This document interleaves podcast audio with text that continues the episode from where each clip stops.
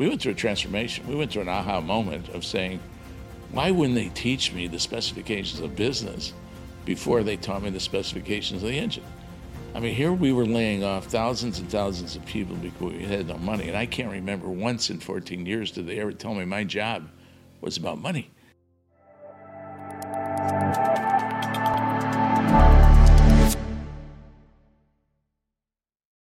Hello, everybody. Thank you so much for joining us on another episode of Suits and Shoes. Today, we have extraordinary leader, founder, and CEO of SRC, Jack Stack. Uh, Jack has accomplished so much in his career, uh, tremendous impact on manufacturing. I think redefined business across all industries. Uh, along with, I recently saw a post on your website that you guys are about half a billion in revenue across all of your businesses. And Jack, that's uh, that's extraordinary. What does it take to be Jack Stack? Oh, lucky, yeah, to a certain degree. I think a hunger to continually learn and realize that it never stops, and it, it can be a really thrilling adventure and, and a discovery process. And yeah.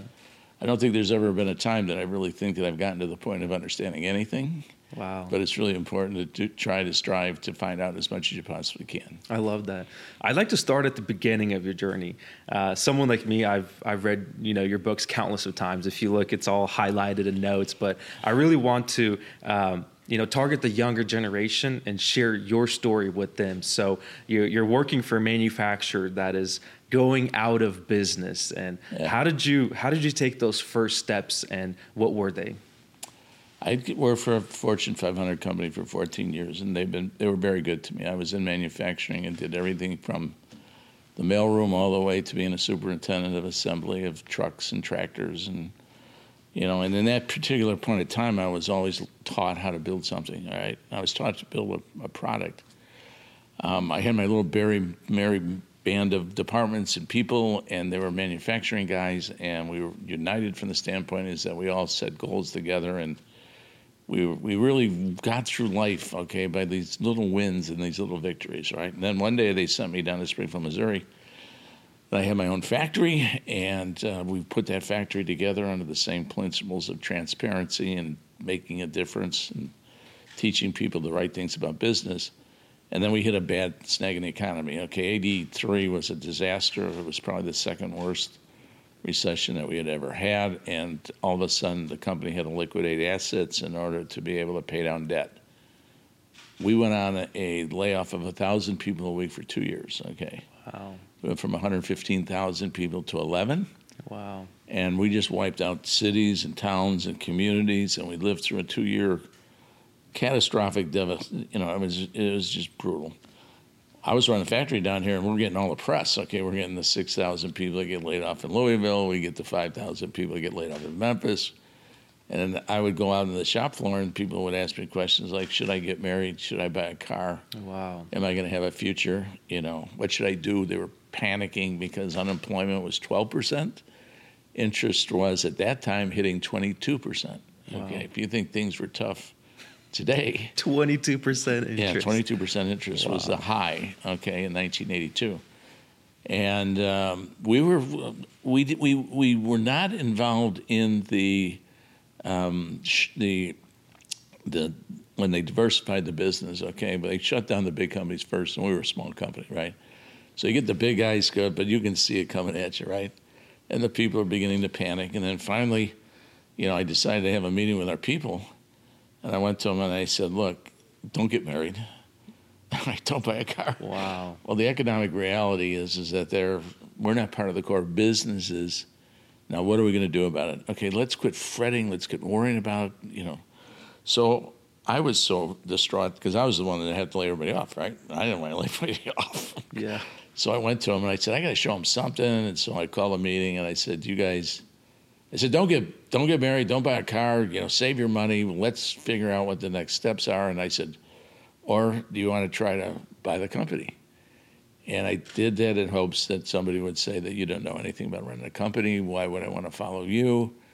I didn't realize how afraid they were that they basically would have followed anybody that said anything at that time. Yeah. So here I am. I'm ended up now telling the people that we're going to go make a run at buying a company, and I don't know anything about a company. Wow. I knew how to build engines. I built engines all my life. Okay, I could build an engine, and I was an engine builder, but I was not a business builder, and I never had been taught business in the 14 years that I've been there. The, my business was the engine. Yeah. So I go out to try to borrow money now to save jobs, and what do I get? Is I get a marketplace that is asking me. I brought my engine specifications in terms of my business plan. Okay, I said, look, To the bank. oh yeah, I didn't know look, business plans. What's a business plan? Marketing plans. What's a marketing plan? I built really good engines. I'm trying to save jobs. That was my two missions to the bank. I thought I'd get them on the sympathy, and I thought I'd get them on the professionalism, and they could care less. Wow. So they started asking me other questions. And one of the questions, which is comical, is they would say, Well, when do you expect to pay that money back? And I went there and I said, Wow, good question. I said, I didn't, I was so economically literate, I didn't know you were supposed to pay the money back. I thought you could pay the interest expense. but I had no idea that I was supposed to pay the money back. So they looked at me like I was the biggest fool in town, right? They said, Why don't you come back, little kid, when you grow up and, you know, when you can talk the game and we're not going to take your engine building skills for a down payment and Yeah. so I really listened to them, and I begin to realize that there are two sets of specifications in this world. There's a specification on an engine. There's a specification on a business. Mm-hmm. These guys, these smart guys, were controlling the capital based on they their knowledge of what were the what were the key metric systems of a company. Okay, and so when they were looking at things like debt to equity, okay, return on assets, and it was a language I had no idea that was even out there. In the 14 years, literally supervising thousands and thousands of people, we never talked in income, we never talked in costs, and we never talked in expenses. I thought inventory was just pieces. Yeah. And so when you go out to the business world and you start asking, and they start asking for these kind of questions, um, we went back. I tell a lot of young kids today, if you want some young kids, you want to get a, it's a, if you want to get a, a really strong education in terms of business, go borrow an outrageous sum of money. Okay, and every time you get turned down, all right, you write that down and you uh, that's your class. All right. So we went to over 50 organizations to borrow money because nobody wanted to lend you money at 18%. Okay. Nobody wanted to lend you money at 22%. That's why they raised the interest rate so you wouldn't have access to capital. And so we kept getting denied, denied, denied. And we had got to the point where were about to give up, and a Wall Street Journal came across my desk and it talked about a bank that was in serious trouble because in 83, everybody was in trouble, right? So it talked about a bank, and the way the bank had to be able to recover was they had to take on risk. They had to take on, you know, risky loans that they could get high interest rates on and high margins. Well, by that time, we could speak bankese. Okay, I mean, we did 50 business plan. Okay, I could speak like a banker. I mean, you wouldn't believe the education that you get to realize, and you went through it. I know you went through Just it. We talk- denials, yeah. yeah, just talking about business, right? Yeah. So when I read the article, I said, "My God, this is the bank for us." Okay, I mean, if they're looking at risk, they're looking at lousy loans, they're looking at you know hard margins, and so we went to the bank and we said, uh, kind of, we said like, "Look, I hear you're looking for bad loans. I got a doozy for you. okay, I got one if you're looking for it." So we ended up to hit a spot where this bank, you know, actually took us to a loan department. And then we were able to work with this bank in such a way that we could raise enough capital from the employees to at least have a measly down payment in terms of the money that we wanted to borrow.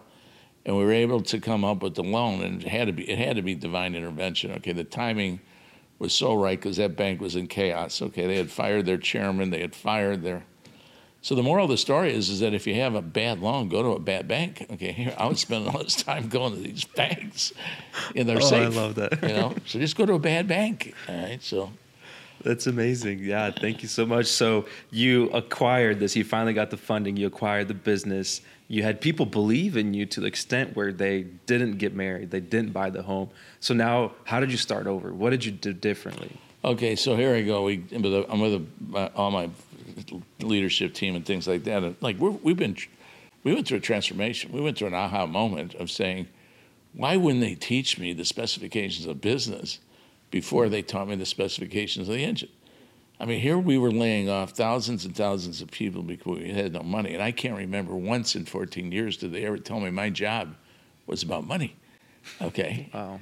And then I thought, and I'm from manufacturing, and I had been to all the schools on productivity and supply chain. And I looked at this thing and I said, why, why do we have two systems? Why do we have a system that tells somebody how to produce something or how to make a service. And then we develop these uh, requirements, you know, these job descriptions, and it's all centered around the product and it's all centered around the service with no focus in terms of building an outrageously successful company. And so we said to ourselves, that, man, what if we taught the people and told them how they could succeed by applying what it was that the capital people knew, all right, and we could appeal to a higher level of intelligence in our people that instead of building a product, we want you to build a company. Yeah. You know, you heard the story about the bricklayer, and he Yeah. goes in and he lays the bricks, and one person asks him, "What are you doing?" He says, "I'm laying bricks." The next guy says, "I'm building a cathedral." We wanted to build a cathedral. We wanted to build an outrageously successful company.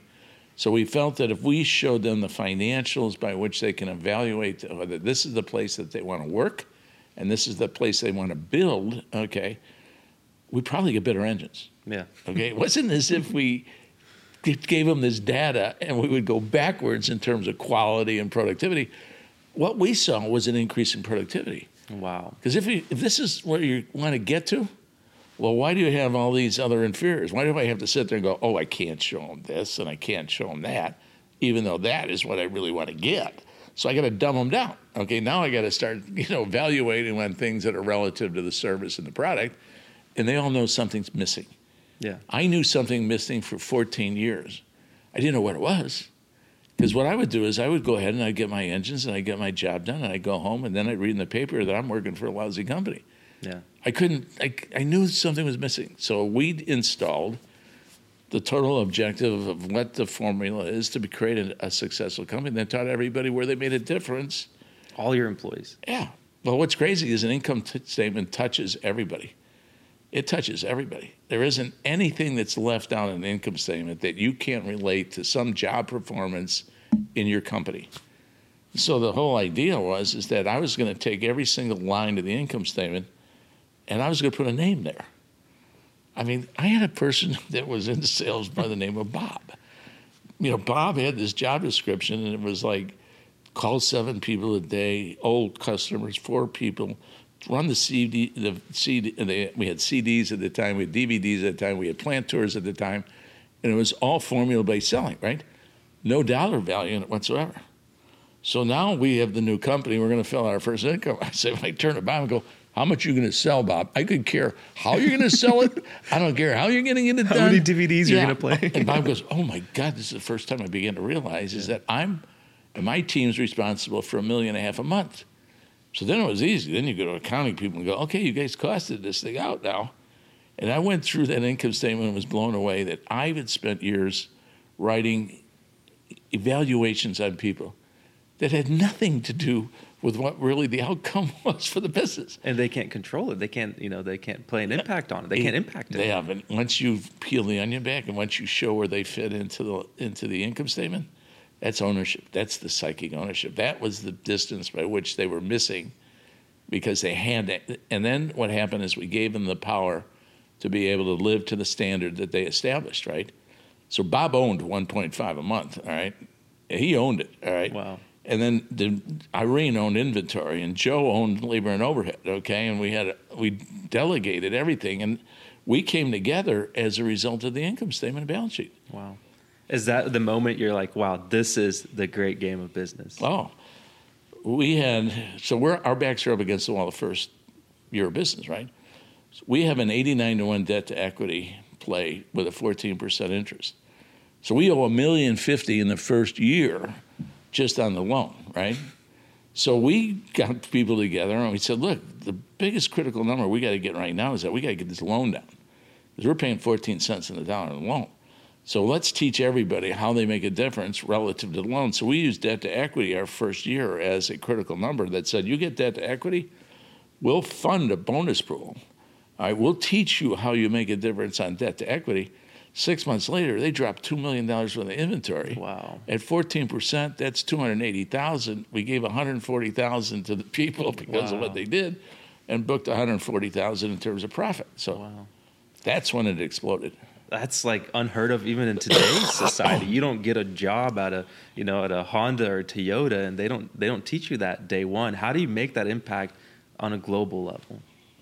It's common sense, though, isn't it? Yeah, it is. I mean, I, I once you you tell me how we're it- missing it? Okay, I- you're sitting there giving me credit for it. I'm just going to tell you that it's the most common sense approach to running a company. Yeah. Why aren't we telling people how the company is evaluated, how the company is put together, teach pump, teach people how they, they have an impact on creating something outrageously successful, and then have an incentive program that rewards them for the for the value that they create. I mean, this is what the whole system's supposed to be about. Okay. Yeah, trillion dollar question. Yeah, this is what we're supposed to be doing. Yeah, That's yeah. right. Yeah, that's it's. Uh, it leaves me for a loss of words because that once that employee knows the impact they have on it, not only do they get more uh, more ideas, they feel like they're influential. They feel like they're more They invested. home, they're heroes to their kids. Exactly. Okay. If they want to bring them on a factory tour. they want to show and, their And if you're giving them, if you're giving them that marketing information, that sales organization, you're talking to them that they, you'll know that they understand macroeconomics and microeconomics. It pumps them up. It Yeah. makes them feel better. But here's the impact of teaching financials. They then take it home yeah, and they straighten their own financials up. Okay. And it's incredible because nobody teaches people how to do a budget, live to a budget. Okay. Understand what debt can really do to you. All right. And so, I, what I like is the overall effect. And then once it works, our people have cashed out, they've retired, and that money just goes back into the in the community three, four times what it was from what they generated. So, and quality of life. You know, we we talk about quality control. Oh, yeah. If you have an unhappy employee who's stressed about Yeah. how to make ends meet, how can he or she build a quality product? We were dreamers. Okay, we just thought, okay, if we get people to having enough money to be able to buy a house, we've been able to uh, really. We really thought we did something. Now they want the bass boat. Now they want the Escalade. Now they want your vehicles. Okay, so, but the coolest thing about it is they know how to get it. Yeah, Okay, yeah. they do. How to, they knew how to get it. They know that there's that ladder you can you can climb to get it.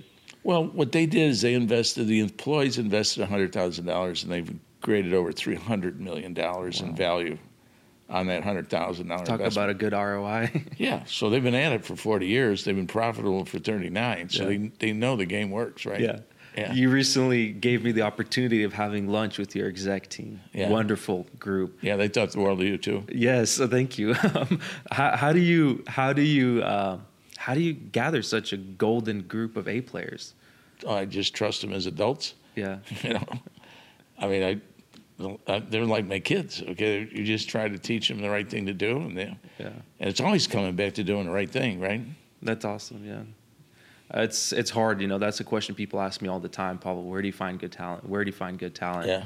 Uh, for us, you know, we've had a lot of Ukrainians come here as refugees, and Yeah. I, I always say Springfield, Missouri. You know, we don't have as many people here that want to be influencers and want to be, Yeah. you know, whatever people want to be today. Work from home. You know, we still have a lot of talent here that wants to put in the work. Yeah. Um, through your experiences as you're you're scaling these companies, what do you think was the key factor other than luck? You mentioned luck. What was the key factor to be able to scale so many different divisions of SRC? talent development. I mean, you know, when we were running uh, the education process, we have a we have a, we have a, a system. We call it the game. Okay, we we. It's, it's nice to hear all this thing about we're founders of open book management. We call it the great game of business. Press people do that. Okay, we Yeah. got all those names from somebody writing an article about us opening up our books and showing our people how they can succeed. Okay, and then showing them how they fit and how they made a difference and somebody else calls all these things. But we we really really love to compete. Okay, we have people that absolutely love games and they love challenges and you know they're competitors. All right, and if you develop your environment where it's all centered around the positiveness that you get as a result of having the guts to be able to compete. That's a significant award. Okay, that's a significant feeling. It's a significant achievement. So, we do a lot of celebrating. We do a lot of rewarding. We have great parties. Yeah. Okay, only from the standpoint of after we've been able to accomplish something that makes Yeah. a significant difference. Okay, That's extraordinary.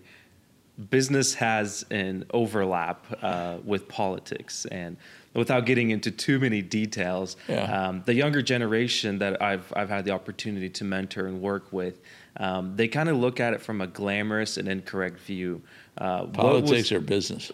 uh, the where politics and business cross. Yeah, right. So, from what, what what advice do you have today for the younger generation? What relationship should business have with politics or politicians? You know, it's really funny that you say that. Um, I've recently taken a, a short-term assignment, okay, to work with a business school. Yeah. And so I've been going t- into the business school, okay, with some of the philosophies of business uh, that you were doing, I'm doing, okay, some of the things that we've learned. So I walk in, I've been there like seven or eight times right now, and I, when you when you're in manufacturing, you have a tendency to do things like count things, right? I don't know how you, I don't know how you are around your kitchen, okay, but my my mind is so manufacturing oriented. I never want to do more than one move. I mean, if I move something from the stove and I go to the refrigerator and I had to make two steps, I want to kick myself in the ass. Yeah, Or, yep. I don't know. It's a weird mind, right? Okay, it's all about figuring out how to do things really fast and quick. Yeah. And so that's where we, that's a very, very, very bad thing. So I go over to this uh, business school. I'm 0 for 34 on eye contact. Kids are walking around, and I'm, you know, when you, if you run a factory and you don't go there and go eyeball to eyeball with your people, all right, you are missing one of the most significant opportunities. And I, I'm, a, I'm, if you don't say hello to me, I go right and say hello to you. Okay? Yeah. I just go right in your face and say hello. Yeah. Okay. Hi. okay. Speak back. Now you gotta be careful because if you miss somebody, then they come at you and say, "Is he mad at me?" or anything like that. So our company is like, we say hi, right? Yeah. I'm over 35 right now. My, you know, counting kids, right? I got one. I say hi. I got one. They t- here's the they take out their earphones, right, or their uh, pods, and they go, "What'd you say?" I said, "Well, I said hi." And they go- they go, "Well, this is the weirdest guy I ever seen in my entire life." Right? They're into the the they're into their phones. They're into the iPad. I just got my first one that looked me in the eye this morning. So like now I'm one for 37. okay, so it's like, Wow. oh, this is and this is what's coming at us. Okay, Yeah. they're just An entire generation. oh god, I can't create. Can't we just create niceties? Can we Yeah. recognize people? Can we go back to saying hello on the streets without thinking someone's going to mug me from behind? Okay, it's just like So, do you think businesses should have that relationship and open channel of communications with politicians? and- yeah, yeah, yeah, I do. You've met in your life three presidents, probably more governors than there than I could probably count. Yeah, What's yeah. your relationship been there like? I, I, I I'm pretty independent. Okay, I'm, I mean, I, I don't have, I don't, I just look at it as, I am a believer in the free market enterprise. Okay, I just think that at the end of the day, that's the only salvation. That's the only leveling between the haves and the have-nots. That's the only hope we ever have. And if somebody is messing with the free market where they're putting regulations where somebody gets a favor against somebody else, okay, then I really, really go into some action, okay? But if I look at someone that's really, really wanting to create more jobs and wanting to create more opportunities, okay, and kind of try to believe in what the dream was supposed to be about without any kind of influence and regulations, mm-hmm. then maybe when you have a problem relative to putting up a factory, they're working on your side, not trying to distance you from the debt that you have to pay and the markets that you have to perceive. Okay, I just, I, I will support the free market enterprise. That's amazing. Do you have a moment from your uh, business career of where, whether it's a former president or governor, maybe even a local mayor, have helped you progress in your business? This whole community has been really good to me. That's okay, amazing. and it's good to me because it's they get they were good to each other. You know, for a long time, our city council really worked with our chamber of commerce. Our chamber of commerce worked with our school systems, and we had a time that I'll tell you one thing: everybody was behind you. I'm in most of the parks in the city. I'm, I was there when they developed the east side. Okay, we were one of two or three factories that went in there, so we would build the opportunities that we had for people. I mean, there was a re- really, really cool progressive time where everybody came together. We then had some interferences like pandemics and things like that. We kind of spread out in terms of what, what the direction we had, but it was Springfield, Missouri, okay, and the community working together that really promoted us and helped us. Yeah. Know, That's amazing. yeah. Um, you started uh, early on you documented it in one book, then later on in your career you documented it in another book. What inspired you to write these books? So I, someone asked me how we pay people. And I said, well, we pay people a fair market wage. And then if they do better than market, we have a bonus program. And if they really do better than the, uh, the bonus program, then we have an equity program. All right. And so we have a really, really sophisticated methodology of teaching business by which they can understand equity. And so they flew us out to Cambridge and they put us in a group of people and they wanted to absorb us or try to figure out what in the hell.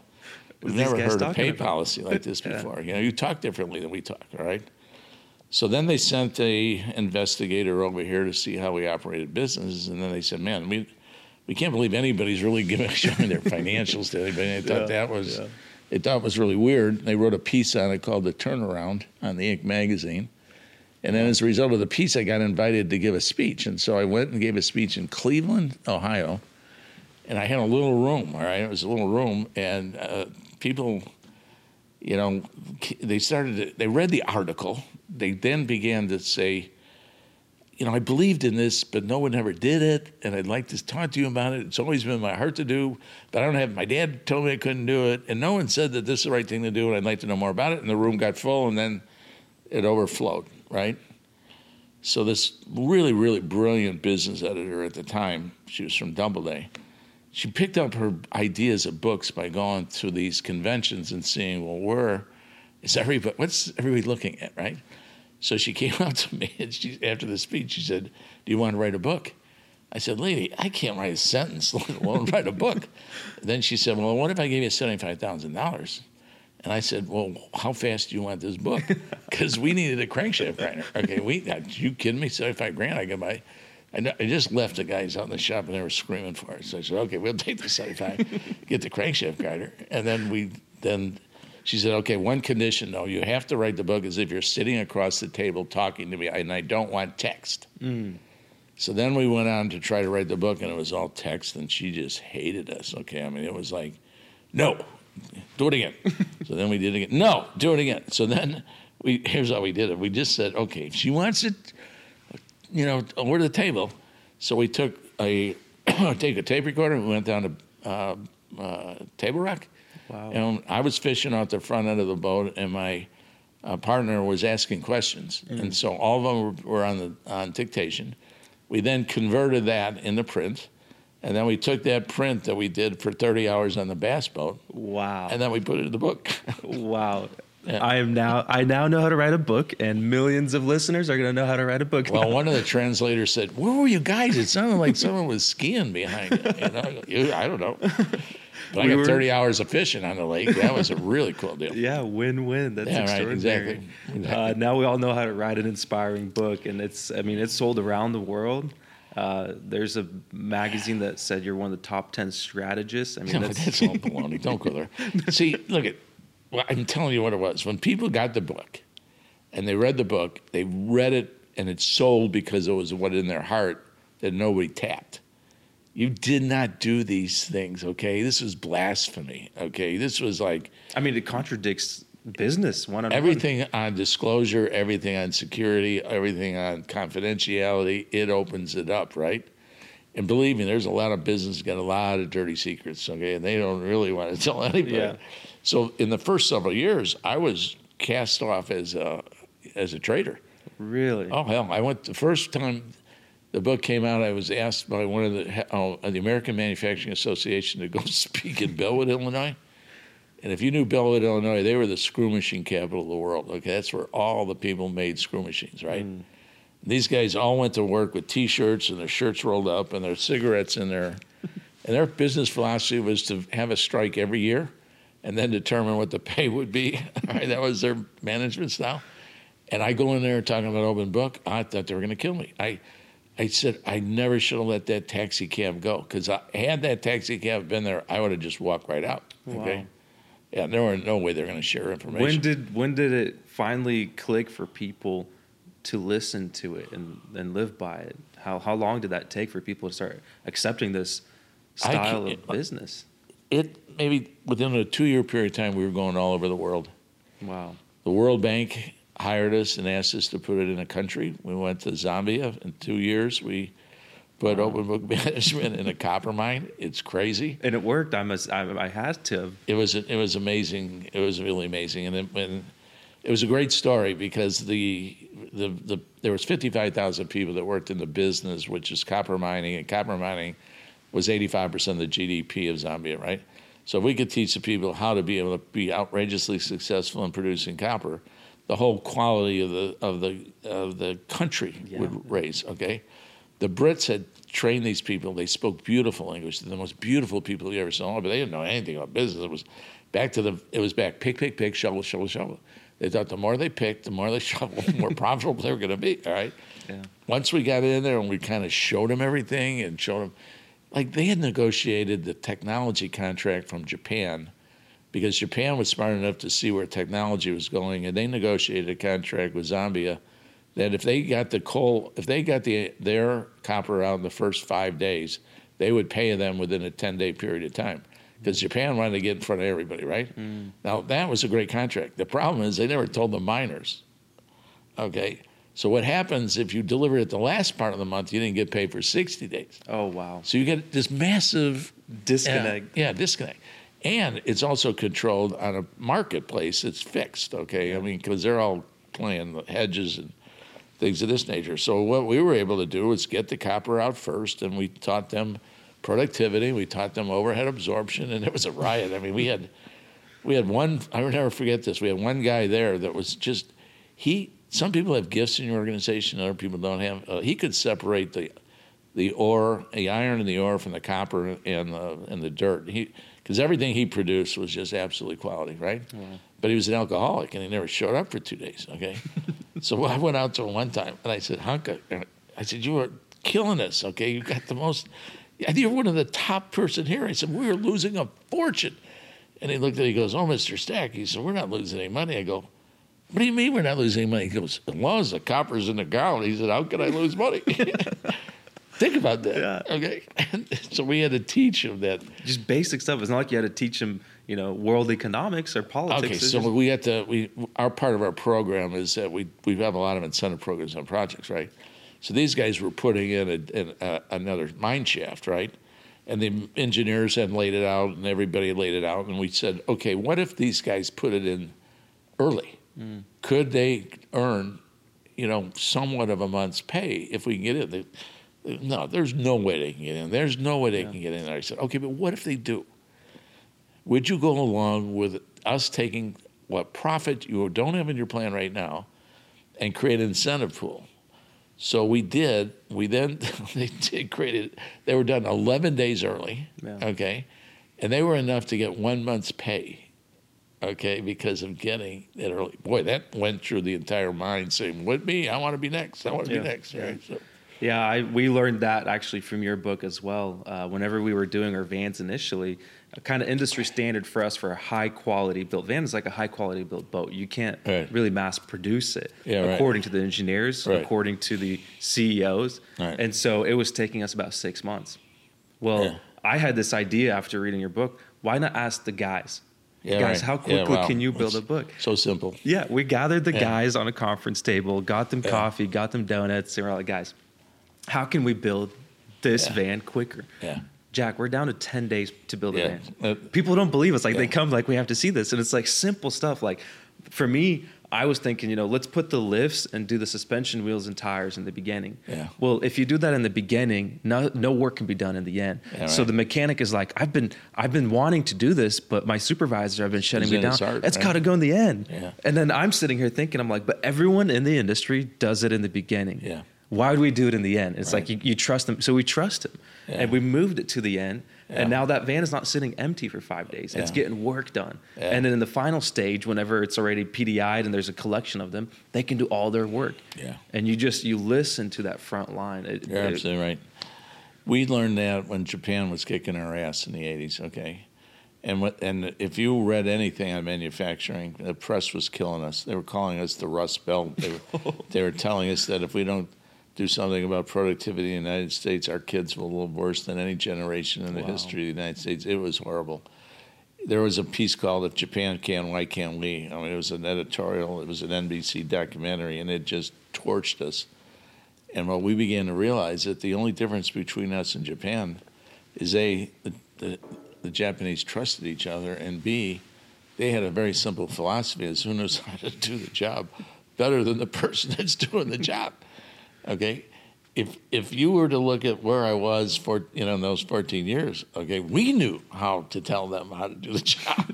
okay, I've never asked to, to improve productivity. Yeah. It's it's it's it's what we're supposed to be doing, isn't it? Yeah. Aren't we supposed to be treating people like respect? I mean, isn't every job have significant value, and why should we devalue anything? When Yeah. It's a, it's a lost lost situation. So Yeah, I that's a very smart move on your part. I appreciate that. Um, your your inspiration. I recently noticed it applies in the office as well. Yeah. I noticed one of my office administrators really struggling with her job, running Yeah. around the office, and I, I kind of took her aside and I'm like, hey, you know, your productivity's not up. You Yeah. always seem kind of distracted. Something going on in your life. Yeah. And she goes, Pavel, no, just my job makes no sense. I'm doing so many different departments' jobs. Yeah. I'm like, okay, write your own job description. And I gave her a blank piece of page, and I had her write her own ideal job description. Yeah. I looked at it. I'm like, wow, this really makes sense. She's in one side of the office. Yeah, right. It's strategic. It's really focused. I'm like, well, who's going to do these other jobs that you're no longer doing? She's like, well, if you have your other managers write their own job descriptions, you'll notice that there's things that I'm doing in their departments Yeah. for me, and it just makes no sense. Yeah. But this is how everyone else is doing it. Yeah. You Google, you know, admin job description. That's what comes up on Google. Right. And so we started having our managers write in the office write their own job descriptions, That's and I've just seen tremendous, tremendous results from that. That's brilliant. Um, let me just give you and all your readers a tip: is that nobody writes a job description better than ChatGPT. they don't. Really? Honest to God, and any you will find any job out there. Hit ChatGPT, ask for the job descriptions. It would take me months to be that articulate. Really? Oh, it's the most powerful thing you'll ever see. That was actually life. one of my questions: is how much do you use AI? I use check- it for everything. Really? And I really and I readily admit it. okay, so like when we close out the year, I go, "Hey, it's your evaluation time." I go, and guess what? I got it from G- GPT. So you I can't love that. argue with me. You got to argue with that artificial intelligent guy. Okay, and I just walked out of the middle of it. Yeah. But it was poetry. Okay. And did you notice it kind of learns your style and tailors. I talked back to it. No, I, I actually talked back to it, and it talked back to me. I mean, I told it one time. I said, "Look, I don't like to use the word uh, employees. I would use the word associates." Then they wrote back, "Okay, we'll use associates." You know? You know, Yeah, it's extraordinary. We use it every day as well. it's just it's it's fabulous. Okay, that's It- it's fabulous. Um, what What do you see the future of AI technology? I just it. There's all these people that have these fears of it. Okay, but I mean, I I can see, you know, going out there right now on the floor and having these horrible jobs that people have to go through. I I could see AI taking a picture of it and then searching its data on how do you eliminate that job and what are the best practices in the depth of knowledge that they have to make that person's job easier. I can see all that occurring. Okay. Wow. You know, and That's I do think it's extraordinary. occurring for the better, and it's coming at a time when the labor market's really bad. And you know, we got to figure out either it's going to be automation or we're going to figure out that we got to do something entirely different. And we're in a labor-intensive market, all right. So I just think, to me, it's coming in at the right time for us. I've noticed you live a pretty quiet life in regards to social media. What is your recommendation for this next generation in regards to social social media? Man, I'll tell you one thing. I, I as as much as that question about AI about is it dangerous, social media is even more dangerous. Okay, I mean, if if it, I just was trying to explain to you a little bit earlier that in our accountabilities going forward for next year, the number one accountability we have at 12 hour subsidiaries is a new sales process. Hmm. Because we got seduced into online digital marketing, digital sales. We got HubSpots. We got how many hits we got to have to make conversions. Okay, we're spending millions and millions of dollars, and I don't have any leads. Okay, I mean, and then you wipe out your entire organization because you said, ah, we can do this all online. Okay, and all of a sudden your sales are falling down. You're losing the relationship. You don't even know who to talk to in terms of your marketplace. Okay, talk to people. Yeah. Let's bring the eyeball to eyeball back again. Okay, I, actually, actually, I'm really thinking about putting a sign in this college saying, "Hey, look at each other. hey, say hello to each other. Okay, let's get back together with each other." Yeah, okay, yeah. so I think collaboration is the, the the key right now. You really got to be able to figure out when I see collaboration working because it really was shut down because of the pandemic. The minute we got out, people were really glad of seeing each other again. Okay, everybody was feeling a little bit more comfortable in terms of being within six feet of somebody, and I think that has a difference. And I do think that if we can just pursue this whole idea of openness and talking to people and get out your head out of your phones and get your earpods out of your ears, okay? I mean, it's like let's get back to some civility. So I think the sales process is going to be a hybrid. I think we're going to go back to people. All right. I think we're going to go back to somebody writing a thank you to a customer or somebody thinking about a birthday card for a customer or you're going to be able I think we lost relationships for sure. Yeah. I, I truly believe it. I experienced it in my life. People Yeah. ask me all the time, Pavel, how do you sell such high dollar products? And I always share the story of my first million dollar sale. Yeah. So I, I remember the first time I sold a million dollar expedition truck. And Yeah. at the end, I asked the gentleman, I'm like, hey, can I ask you a personal question? He goes, sure. I'm like, why did you buy my truck? There's competition that's been in business 20, Right. 30 years. I'm year one, Yeah. new in the industry. And he goes, Pavel, I didn't buy your truck. I bought you. Yeah, that's cool. And that was an, like a moment for me ah, of got a new sales process. new sales process. It's Yeah, right. people, it's relationship. Yeah. Fast forward to today, we recently had a really big dealer take on our line in Colorado, and it's like Yeah. one of the biggest in the Midwest. And they have like 14 locations, and I mean they don't they don't order a couple of units; they order Yeah. a lot of units. We're talking Yeah. right now like 70, 80, 100 unit order, and for us that's like.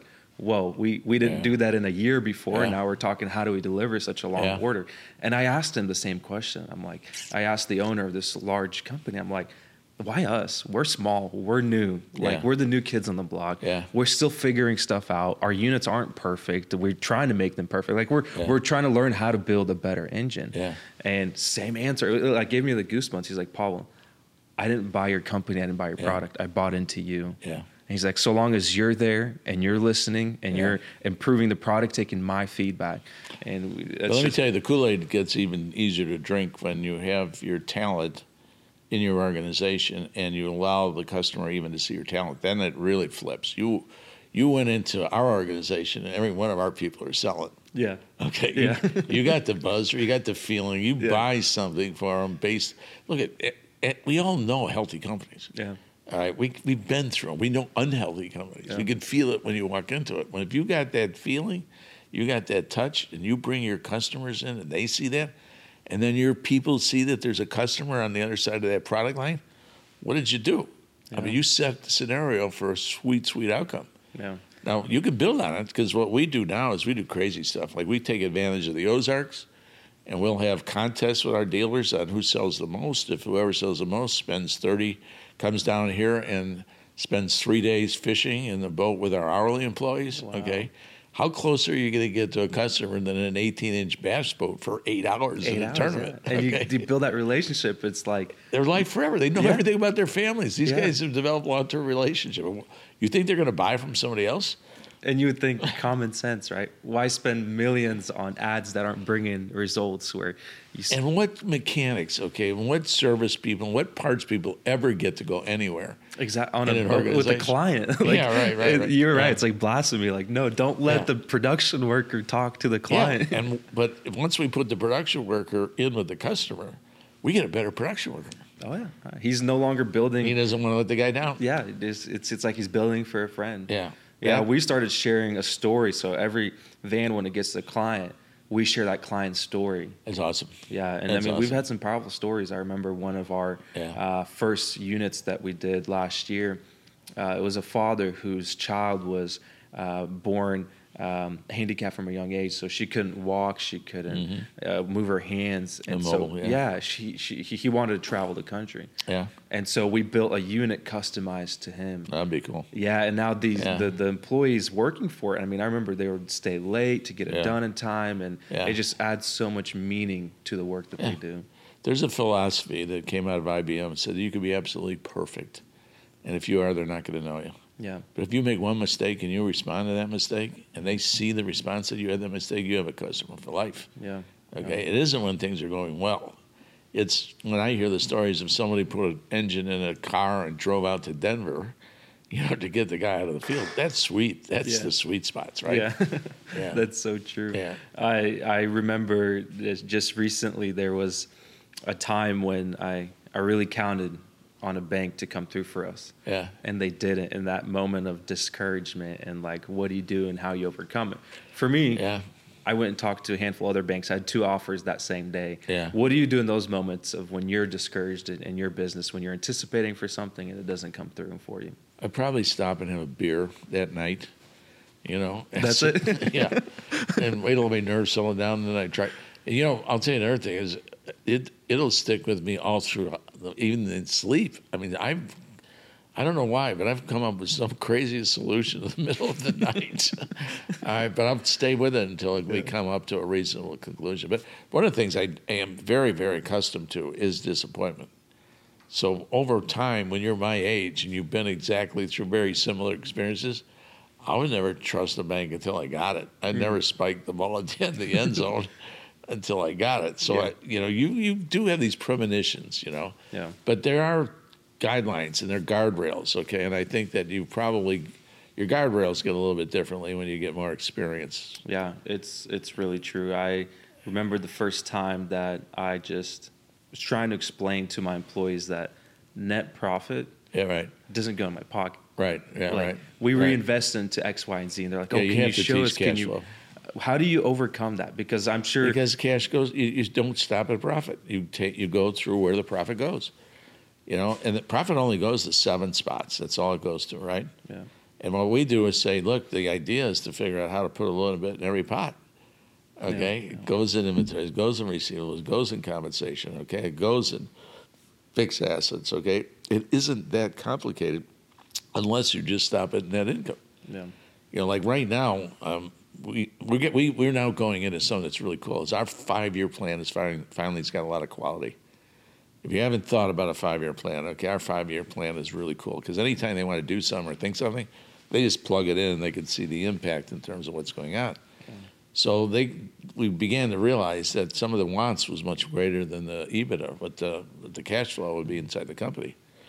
And so now they had to make a decision in terms of did they want to do that or did they want to take it out of their piggy bank? Okay. Those are the greatest learning lessons in life. Okay. when they have to make the decision. Yeah. Yeah. If guys, you want $70 million in terms of capital and you're only bringing in 50, you're either going to go to debt or you're going to go take it out of your savings account. Well, I would tell you this. One of the things I learned that if every kid was born, I would recommend it be mandatory to put $100 in their savings account. Because any of you that have had kids know that they'll never spend their own money. yes. they'll spend your money. Your money. Yeah, and so let's say you give an allowance or you give them, you know, they hold on to. it. That's the greatest lesson in the world. Mm. Okay, that they understand that kind of financial ownership. So our people know that it's their money. Yeah. Right now, it's where the cash goes. Yeah. Okay, and so you can easily outrun your net income. That's interesting you say that. That was one of my questions to you is how did your early childhood influence or play a role in your success later in life? Oh, that's really cruel, you know. Um, when, when we were growing up, everything went to the family. Okay, I mean, whether it was paperboy, whether it was selling Christmas trees, selling blind craft for the blind door to door. I mean, everything went to the family. And I remember early hiding some of my money from the family. And I would, I had a hole next to the uh, to a chimney. And then one day, my dad was uh, cleaning out the leaves in the gutter, and he looks down, and there's all the money that I had been saving. Okay, that had an influence on me. Yeah. Okay, Yeah. so I, the influence was, and it, I should have referred it to the last question that you had, is that I, I'm very, very, very good at having contingencies. All right, I don't have all my eggs in one basket. Okay, I believe that if we're going to do something, we got about thinking about what's going to go wrong if you do it. Yeah. So I just moved. You know, my dad took all the money, and I never put it back in the same spot again. I learned from that lesson is put it in a lot of different spots. Yeah. Diversify Yeah. your savings account so your dad can't find it.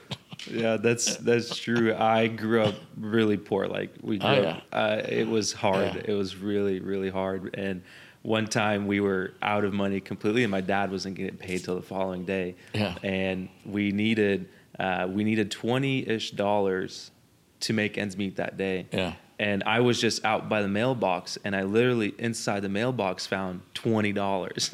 Yeah. we to this day don't know if it was a neighbor. What we just believe God sent us twenty dollars. Well, Or he put you on the line whether you're going to keep it or give it to the family. well, my dad was smart, so for me, I didn't know at that time what hardships was, other Yeah. than you know, if you if you Yeah. had something nice and it was taken away, we didn't have Yeah. anything, so I didn't I didn't have something to compare it to. Right. So I remember coming to my dad and showing him, Dad, I have twenty dollars, and I thought it was just a one dollar bill.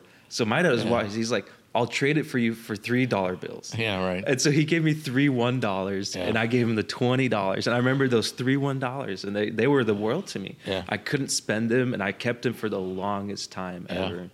I, I always tell young people, I think the best thing that can happen to someone is be born into poverty or like hard situations where you learn the value of money. I would go one step further and just try to teach people the disaster of debt. Yeah, Okay, because that kills you. yeah, you know, and it just gets worse and worse and worse. And we tried, we actually have family friendly financials that we teach our people so they can avoid debt. I've had some associates have nine aspects of debt and watched them get down to two. I've seen some of our people get into payday loans. We had one lady that took out two thousand dollars for Christmas to buy her kids toys. She went to the payday loan, and by and this went on for a year. By the time we got involved in it, she, her interest rate was three hundred and fifty percent. unbelievable. And so we actually went to the to the savings and loan and said, "We'll send you a check." The guy goes, "Are you kidding me?" He goes, "I'm getting paid by the minute. You come down here and pay it off." they wouldn't even take The money? They wouldn't take it over the over the, over the phone. Yeah, so it's sad. Yeah. Yeah. Um, you kind of mentioned how you guys help employees with their personal financials. Is that just through the way you do business, or do you take it a step further and actually give these courses on personal financials? We do anything, anything, wow. everything. Okay, even when they get their 401ks, um, we will give them the 401k in a balance sheet. Really? and it'll have their 401k money in there, and then it will have their equity in the company in there. Then they're supposed to go home, and then they add in their assets and they take out their liabilities, so they get some idea of their net worth. And I get there's people walking around the factory saying, "Man, I improved my net worth by about 20." That's the language that you Wow. want to hear, right? So, yeah, we teach them that, and then we have emergency funds. And if they have a crisis, they can get up to two thousand dollars if their truck breaks down or they had a house fire or something like that. That's all subsidized by us and the associate. All the money's in the so you know the company. They own the company, so it's the associates and. Uh, yeah, we have multiple. We have credit unions that if someone gets in trouble, they're available to take out a payday loan and be replaced with a more conventional loan, and then we'll back the loan, you know, for the people so they can get out of debt, you know, and yeah, we have all these kind of courses that are really just absolutely. Plus, we do the game. We do the open book. I mean, when they're doing income statements and cash flow statements in their in their huddles, okay, in their staff meetings, um, they go, it's automatic. They just begin to understand the concepts of it. I can even imagine not only the quality of life and how much it increases, but the quality in the work and production and the impacts it has. Oh, it's the mindset. You know, it's the mindset when somebody doesn't have to worry about something like that as Yeah. well. You know. That's extraordinary. Yeah. Um, what would your, uh, in conclusions, kind of be a key takeaway for this younger generation, the Uh, in, in business and life in general? How, Okay, how here, here's the most simplistic, absolute, statistical. Sixty-six percent of our country is economically illiterate. Wow. Okay, and that's a fact. And you'll see it. I'll see it every. You'll once I told you this, start listening to all the people that talk about the catastrophic event of being illiterate, right? Which means that you got about a 34% chance of having a reasonable conversation with somebody, okay, when you have that literacy rate that's so high. Wow. And this is this is you have go to FINRA. You can get it right off of FINRA, and then we'll tell you by population, and the younger people are even getting worse. Okay, they're even they're even failing these very simple. They don't understand a thing like compounded interest. That, that forget that. That's a zero. Wow. Okay, yet that's one of the most powerful tools at a young age that someone really needs to be focusing on because yeah. it makes a significant difference in their life. Okay, so if we're not going to do, if we're not going to figure out how to be able to cure this disease or financial literacy, we're screwed. We're in trouble. Yeah. There's no question about it. I mean, how do we solve that? Well, I think with practices, I think businesses got to be educators. Yeah. Okay. I'm sorry. You know, I'm not going to point the finger at the school system, but the, something got us to that lousy statistic. Yeah. But I think if we're going to have successful companies, we got to realize that we got to be the educators. We got to start teaching. We had to teach compounded fractions. Okay. I mean, we just got to go back to some basic skills that they can understand and get them to the point of getting it. And once they get to the point of getting it, it changes their life forever. So. How long do you see it to take? Like, if a new employee comes and they're you know financially illiterate, how long do you do you see on average it takes to kind of educate them and bring them up to speed? We don't even think that uh, we don't even start for like 90 days. I mean, they, it's it's it's been very interesting for us because of our system. Okay, to allow people to hear it and see it and feel it but not understand it they go into staff meetings. Our staff meetings fill out an income statement, right? So if you don't know anything your first day of work, and you're sitting with people going, "What's sales? What's COGS? What's engineering expense? What's sales expense? Okay, what's warranty expense?" Well, it's kind of hard, but eventually, you know, you get it by osmosis to a certain degree. Mm-hmm. All right, so you let them get the osmosis side of it, and then it piques their interest. If you go in there and give them a book right away and say, "I want you to read this thing," you know, it's, but they're going to sit there and go, "Oh, now I'm connecting. Okay, now I know." what they mean by margins. Yeah.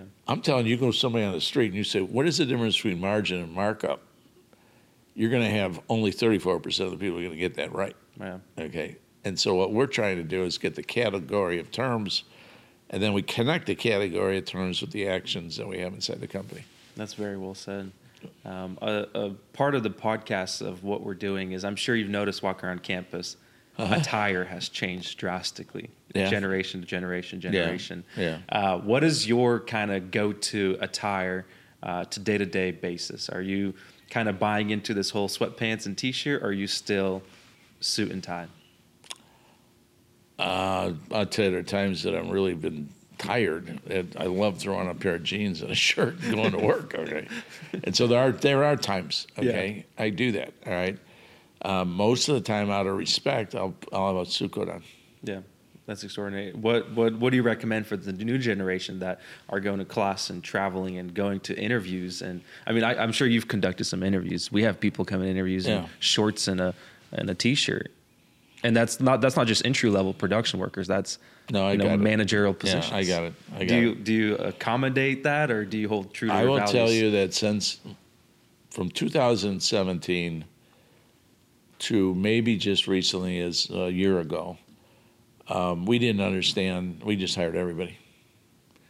And we were drinking out of fire hose. Okay, when you're growing 20, 20, 20, 20, 20 percent, and you got retention rates that have changed significantly because kids now are leaving for any kind of reasons whatsoever. You're getting ghosted in terms of the marketplace. I think we hired 900 people in one year. Wow. It would have been 2021. Okay. And uh, when you're dealing at that kind of a rate, you really kind of mess up because you're taking anybody. Yeah. Within the last year and a half, we finally said we just got to find the right people. You know, Collins said a great thing about finding the right people in the right seats on the bus, right? Exactly. Now we have to make the right seats. Okay. Yeah. So now we're not only taking the right people, but we're putting them in the right seats. And we're discovering that everybody has a natural talent. And if you can figure out at the beginning of that recruitment or that at the beginning of the exercise in terms of what the natural talent of somebody is, and you can match them up to the position that best satisfy their natural talents, you got a winner. Yeah. So we have been for the last year and a half doing these analysis in terms of, you know, is that person an analyzer? Is that person a driver? Is that person a director? Okay, is that person, and we have now slowed down our interview process. Yeah okay and we are so focusing on can we figure out the natural talent to the talent of the position because if you can combine those your productivity is going to go to the ceiling you're going to get someone that's going to love a job okay because it's in their guts it's in their talent okay and you're going to get the best of both worlds. Yeah. So we were just going for anybody that breathed. Yeah. Okay. Uh, it's uh, interesting you mentioned that. We we learned that the hard way too. But my inspiration for that was there's a big holding company uh, here in Missouri, and they hold a semi truck uh, dealerships. Yeah, And yeah. their hiring process is so inspiring. So their first interview is over dinner. They Yeah. take you out to dinner. Yeah. And they observe. Yeah. How do you hold yourself? How do you hold your How- conversation? Where are you at in Does your kid just eat chicken strips? Yeah, yeah. I And- had one of those. the kid drove me crazy. yeah, yeah. They have this. Ah, you're out. Yeah. and they have this like it was like a five step process. I went through it Yeah. post college, and Yeah. it really shaped me into you know uh, hire slow, fire fast. Yeah. What is your thoughts on that? I learned from everybody. I can tell you there's so many things that I learned. Uh, I learned what I, I I learned this from a lady that was running a steel mill up in Pennsylvania, and she was giving a speech on how to hire the best salesperson. Okay, and so I was sitting there going, "Oh, "Steel, things of this nature." She said, "Yeah." She said, "We learned a long time ago." She said, "You want to hire the best salesperson?" She said, "Hire an assistant golf pro." And then she started to break down the requirements of assistant golf pros. They work an incredible amount of hours. They're treated like shit. Okay, they're competitive. They dress really well. They're great salespeople. And believe it or not, I've got five of the best assistant golf pro sales managers you're going to have in your company. So what we're trying to do is learn. We just keep learning. all right? Keep learning. Yeah, we It's just so keep true. learning. Like you said before, we failed by trying to have one size fit all. Yeah. Okay, that was acceptable at one period of time. Now the marketplace is so different, and the shortages have such an impact on it. We're just going to have to be patient. Yeah. Okay, we're going to have to give people some runway. But it, I learned in the last year and a half, it's in the recruitment. All right, um, we had trouble with 16 to 26 years old. Okay, that's that group that you're talking about, right? Yes, sir. so I studied all practices. I actually went to the basic training programs at the Marine Corps. If you have you have three basic training programs in the Marine Corps, they have a kid for 12 weeks, usually between 16 and 26, and at the end of that 12 weeks, they come out of there and their motto is never leave a person behind. I'm going, oh, you teach me this, baby, Yeah, right? yeah. So I study this and I go, well, you really can't break down people like they do, you know. But there's some elements of this Yeah. that you can. Yeah. So studying that, I, we went and we talked to the colonels and we talked to people like that. They said, "Look, we got the best recruitment in the world." Wow. Okay, it wasn't the process of what they had in; it was the that moved us into the whole idea of studying recruitment. Yeah, I mean it's it's very true. I remember my friend and I in college, um, we started getting approached by recruiters. Yeah, I mean they they get really personal really fast. Yeah. they'll take you out to dinner. They'll accommodate you. They like Yeah. make you a friend. And if we were to take those principles, I can't even imagine the success we would Yeah. have in recruiting. That's extraordinary. Well, we have a big, uh, very, very, very large accounting firm in this town, okay, who's grown significantly. Every class in accounting in Springfield, Missouri, they get the freshman class roster, Wow, okay, before the kids start their first day of school. wow, And that accounting company is working on every one of those accounting students wow. the minute they step into college. That's extraordinary. Yeah. Yeah, you got to start early. I loved how um, at uh, oh, I think it was one of your subsidiaries partnered up with OTC, Oh, yeah, yeah. and now OTC goes to elementary schools, yeah, right. and they're Right. in elementary school giving them tours of Yeah, right. manufacturing facilities. That's Yeah. that's I think that's what's going to take. Well, you know, we used to have, um, they taught us that uh, a kid makes a big impression by the time they're in third grade.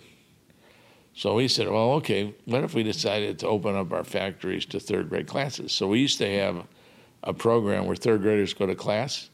So we built a whole curriculum about picking them on the buses, having the lunches, running them through the businesses, and then we ran them through an interview, and they had to fill out job applications. Okay. And then they had to take the job application, they had to get a reference from their family. And what we didn't know is that sometimes families never even praise their kid. Okay. So we ran them through this this course, okay, and we took them through tours. Who do you think was the most impressive person the third graders loved? I can't even guess. The forklift truck driver. Really? Yeah, he made that. They made that, those kids would run up to that forklift truck driver. That truck driver was good for two years. Wow. Okay, these kids were looking up to him. All right, Yeah, so that's amazing. I do think there's a hell. I think that's just going back to business being educators. Mm-hmm. Okay, we made an impact on those kids. I've seen them now. Some of them even coming into our businesses. Okay, because Yeah. of the program that we had, and, and one of the funny things about it is that when you did an interview, we sat there and said, "Oh, your penmanship is not good." Because we can't even read your penmanship. and why did you not fill out everything in the application? It was really a really intensive interview. And then you asked the question. Um, you asked the question of um, what was the most difficult question that they had. I mean, they cried at the references that their parents had brought in. Okay, Wow. but uh, we taught them so much about the job. And oh, the one that was really impressive, we drug test. Really? Yeah, can you imagine telling third graders? You know, that it's kind of like a What was the reaction? Early warning system. Okay. Well, a lot of them said later on in their lives, so that was one of the things that we we didn't know. We Wow. we didn't think about the fact that we, we tested for drugs. We just wanted to take the drugs. Yeah. yeah. Wow. So from an early age, you instilled that into them. We had all amazing. kinds of programs like that. That's Yeah. amazing. I Yeah. love that. Um, I really appreciate you taking the time Nice and meeting with us, Jack. great to be you. It's yeah, it's astonishing how you continue to inspire, and I hope that you continue to do Wow. that. Uh, I know